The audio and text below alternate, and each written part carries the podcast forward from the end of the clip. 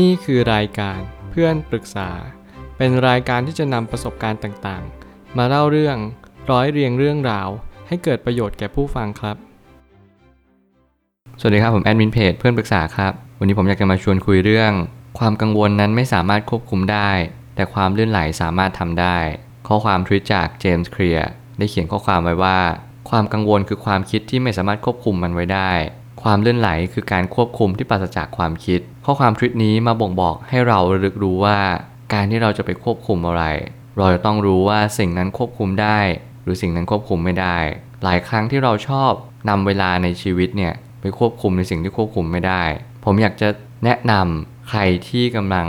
ทำสิ่งที่กลับตาลปัดกันอยู่ เช่น สิ่งที่ควบคุมได้เรากลับไม่ยอมควบคุมมัน เรากลับปล่อยเวลาทิ้งไปวันๆ เวลานั้นหายไปอย่างสูญเปล่า ไร้ค่าอย่างหาที่สุดมิได้ แต่ในขณะเดียวกันสิ่งที่เราควบคุมไม่ได้ เรากลับพยายามไปควบคุมมัน เรากลับทุ่มเททั้งชีวิตที่จะไปควบคุมสิ่งเหล่านั้น ไม่ว่าอะไรจะเกิดขึ้นก็ตาม สิ่งที่คุณต้องรู้ และตระหนักรู้ให้ชัดว่า อะไรควบคุมได้ จงควบคุมมัน และอะไรที่ควบคุมไม่ได้ จงหลีกเลี่ยงที่จะควบคุมมัน ผมได้ตั้งคำถามขึ้นมาว่า เมื่อเรามีความกังวลในชีวิต เมื่อนั้นเราจะต้องเข้าใจและปล่อยวางมัน ไม่ใช่พยายามไปควบคุมมัน ความกังวลในชีวิตเข้ามาเพราะว่า เราไปยึดติดถือมั่น เราไปโฟกัสในสิ่งที่ไม่ควรโฟกัสอย่างเช่น ปัญหาในชีวิตคำพูดคนที่เขา react กลับมา หรือตอบสนองกลับมาเมื่อทักทายเรา ปัญหาของเพื่อนที่บางวันดีบางวันแย่ มาดีมาร้ายบางทีก็ไม่รู้ อารมณ์ไม่ดีก็ผ่านใส่เรา อารมณ์ดีก็ชวนเราไปเที่ยวหรือว่าคุยเล่นกัน บางครั้งเนี่ยเราอยากจะควบคุมบางสิ่ง เช่นความสัมพันธ์ เช่นเงินทอง หรือว่าสิ่งที่ควบคุมไม่ได้อย่างเช่นความสำเร็จในชีวิตของเราเช่นเดียวกัน เราพยายามควบคุมมันซะจน เราเครียดเรากังวล บางคนถึงขั้นกินไม่ได้นอนไม่หลับ แล้วรวมถึงเหตุการณ์ที่เรากำลังเจออยู่ เช่นวิกฤตต่างๆ คุณอาจจะเจอวิกฤตโควิด คุณอาจจะเจอวิกฤตการเงิน หรือคุณอาจจะเจอวิกฤตของทางธรรมชาติก็ได้ ไม่ว่าคุณจะเจอวิกฤตอะไรก็ตาม สิ่งที่สำคัญที่สุดคือ คุณรู้หรือเปล่าว่าความกังวลมันบังคับไม่ได้ คุณเครียดไปก่อน เราอาจจะต้องเปลี่ยนวิถีใหม่ เปลี่ยนจากความกังวลเนี่ยเป็นการคิดหาทางออกดีกว่าว่า เราจะทำยังไงกับปัญหานี้ดี เมื่อไหร่ก็ตามที่เราใช้ความคิดอีก step หนึ่งเป็น two step thinking เนี่ย แล้วมันจะทำให้เราคิดได้เยอะมากว่า เราควรจะทำอะไรในวันนี้ เมื่อเรามีความลื่นไหลในชีวิต เมื่อนั้นเราจะต้องควบคุมมัน ให้ทุกสิ่งเป็นไปตามที่เราหมุดหมายเอาไว้ ไม่ว่าอะไรจะเกิดขึ้น คุณจงใส่ใจกระทำไว้ในใจว่า ความลื่นไหลนี้สามารถควบคุมได้ ในความหมายที่ควบคุมได้ก็คือ เราสามารถที่จะเลือกได้ว่าช่วงนี้เราควรทำอะไร หลายครั้งที่เรากำลังโฟกัสบางสิ่ง เช่นการคิดแก้ปัญหาเนี่ย หลายคนที่ฝึกแก้ปัญหาบ่อยๆ จะสามารถเข้าถึงจุดโฟล์ได้ไม่ยากเลย เขาจะสามารถคุ้นคิดทางออกของปัญหาเนี่ยอย่างรวดเร็ว เขาจะคิดเป็น step เลย 1 2 3 4 แล้วเขาก็ตัดสินใจ action เลย เพราะเขาเชื่อมั่นว่าการแก้ปัญหาที่ถูกคือแก้ปัญหาที่ต้นเหตุ เมื่อไหร่ก็ตามที่เราเรียนรู้แบบนี้เข้าใจแบบนี้เราจะเข้าใจว่าไม่ว่าอะไรจะเกิดขึ้น เราจงแก้ที่เหตุ ค่อยๆ คิด ค่อย ๆ แก้ปัญหา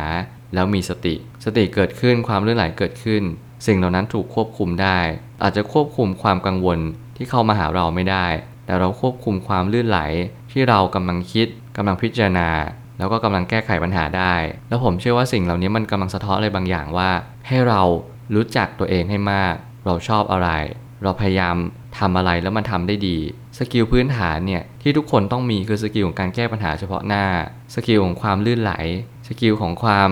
มุ่งมั่นและพยายาม สิ่งเหล่านี้มันเป็นสกิลพื้นฐานหรือทักษะพื้นฐานที่เราทุกคนต้องพึงมี ไม่เช่นนั้นชีวิตจะยากทันที หลายครั้งทุกคนอาจจะบอกว่า ผมแก้ปัญหาไม่เก่ง ผมไม่รู้ว่าจะทำยังไงในชีวิต แต่ช้าก่อนใจเย็นๆทุกคนไม่จำเป็นต้องเก่งในเรื่องนี้ แต่ขอให้มีบ้าง ฝึกฝนบ้าง เอาใจใส่มัน พยายามมุ่งมั่นว่าทุกปัญหามันมีทางออกนะ ไม่เป็นไรปลอบตัวเองเสมอให้กำลังใจตัวเองตลอดเวลา สิ่งเหล่านี้เราสามารถทำได้ บางครั้งปัญหาชีวิตมันเข้ามา เราจะไปบอกมันไม่ได้ว่าให้หยุดเข้ามาได้แล้ว ช่วงนี้เราหนักมากเลยนะ เราไม่ไหวแล้ว ถ้าเข้ามาอีกเรื่องหนึ่งเนี่ย เราจะหนีไปเลยนะ หรือเราจะลาจากโลกนี้ไปเลย สิ่งที่คุณกำลังทำแบบนี้ เป็นการหนีปัญหาแล้วมันไม่ช่วยอะไร ปัญหามันก็ยังเข้ามานั่นแหละ มันไม่มีวันหยุด ไม่มีวันลา ไม่มีวันเลิก หน้าที่เราก็คือรับมือกับปัญหาให้ได้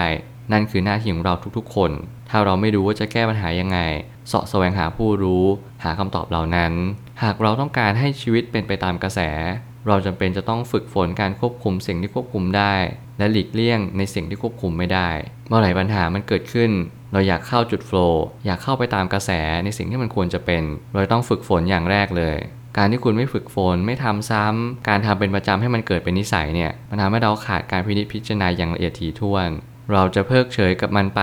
ด้วยความประมาทเลินเล่อของเรา ด้วยการที่เราคิดว่ามันเป็นสิ่งเล็กน้อยทำไมเราต้องใส่ใจกับปัญหาทำไมเราต้องใส่ใจกับการเข้ากระแสหรือจุดโฟลด้วย มันจำเป็นขนาดนั้นเลยเหรอ แล้วเกิดสมมุติเราถึงจุดนั้นเนี่ยเราจะรู้สึกยังไงบ้าง เราจะมีความสุขกับมันจริง ๆ หรือเปล่า คุณมีคำถามที่มากมาย แต่สิ่งที่สำคัญไม่ใช่คำถามที่มากมาย แต่คุณไม่เคยคิดจะตอบคำถามเหล่านั้น คุณไม่เคยคิดจะพิสูจน์อะไร นอกจากปล่อยเวลาทิ้งไปวันๆ ถ้าเกิดคุณทำแบบนั้นจงลดละเลิก แล้วก็มา keep on track โฟกัสในสิ่งที่ควรโฟกัส หน้าที่ของเราทุกๆ คน ที่ผมเน้นย้ำเสมอก็คือ แก้ปัญหา หน้าที่ต่อไปก็คือเข้าจุดโฟล์ให้ได้ นั่นคือภารกิจที่สำคัญยิ่ง ที่ทำให้ทุกคนมีความสุขในชีวิต ที่ทำให้ทุกคนสามารถแก้ปัญหาให้กับตัวเองและผู้อื่นได้ตลอดเวลา เราจงมีความมุ่งมั่นในการทำความดี สิ่งเหล่านี้เป็นสิ่งที่ดีเยี่ยม เป็นสิ่งที่ทุกคนควรจะได้รับมอบหมาย เป็นภารกิจอันสำคัญ ความคิดอาจจะเป็นบอกเกิดของปัญญาก็ได้ และบอกเกิดของปัญหาก็ได้เช่นกัน เราจะต้องเลือกฝั่งในความคิดเสมอ จุดยืนของความดีก็คือสิ่งที่คุณจะต้องเลือกเดิน ไม่ว่าคุณจะเลือกเดินทางไหน ความกังวลมันควบคุมไม่ได้ ปล่อยมันไป ความคิดที่จะเข้ากระแสเนี่ยมันสามารถควบคุมได้จงควบคุมมัน เราทำแค่สองสิ่งนี้แหละ ชีวิตเราก็จะมีการเปลี่ยนแปลงแล้ว หน้าที่เราต่อไปหลังจากนี้ก็คือ รู้ชัดว่าอะไรคือสิ่งที่เราทำได้ และรู้ชัดว่าอะไรคือสิ่งที่เราทำไม่ได้ หันกลับมารู้จักตัวเอง สอบทานตัวเองทุกวันด้วยสติสัมปชัญญะ ลองพิจารณาดูว่าปัญญาที่เรามีเนี่ยพอจะแก้ปัญหาอะไรได้ไหม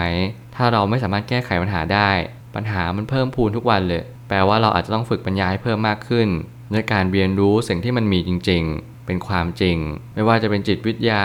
ปรัชญา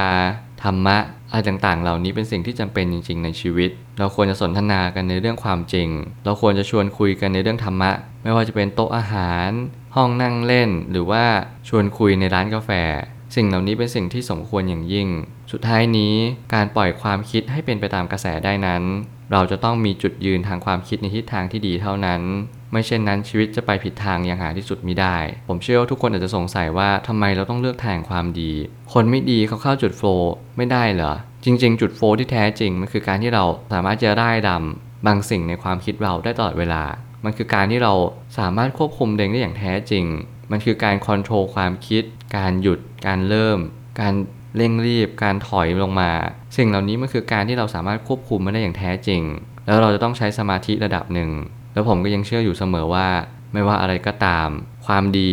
ก็เป็นสิ่งที่สำคัญที่สุดที่จะเป็นตัวเกื้อหนุนให้สมาธินั้นเกิดขึ้น ให้จุดโฟล์หรือว่า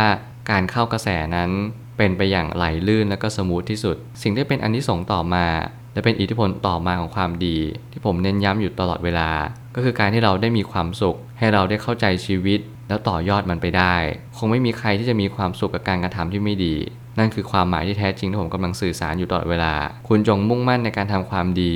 รู้ในสิ่งที่ควรรู้ แล้วก็ไม่ต้องไปรู้ในสิ่งที่ไม่ควรจะรู้ เมื่อนนั้นสังคมก็จะดีขึ้น สิ่งแวดล้อมรอบข้างเราก็จะดีขึ้นตามมา แล้วทุกอย่างก็จะดีขึ้น แล้วการเข้าใจในชีวิตก็จะเพิ่มพูนมากขึ้น ตามระยะเวลาที่เราสะสม ผมเชื่อว่าทุกปัญหาย่อมมีทางออกเสมอ ขอบคุณครับ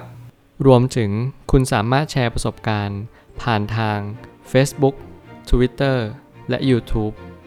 และอย่าลืมติด Hashtag เพื่อนปรึกษาหรือ f r ร e n d t a l k ด้วยนะครับ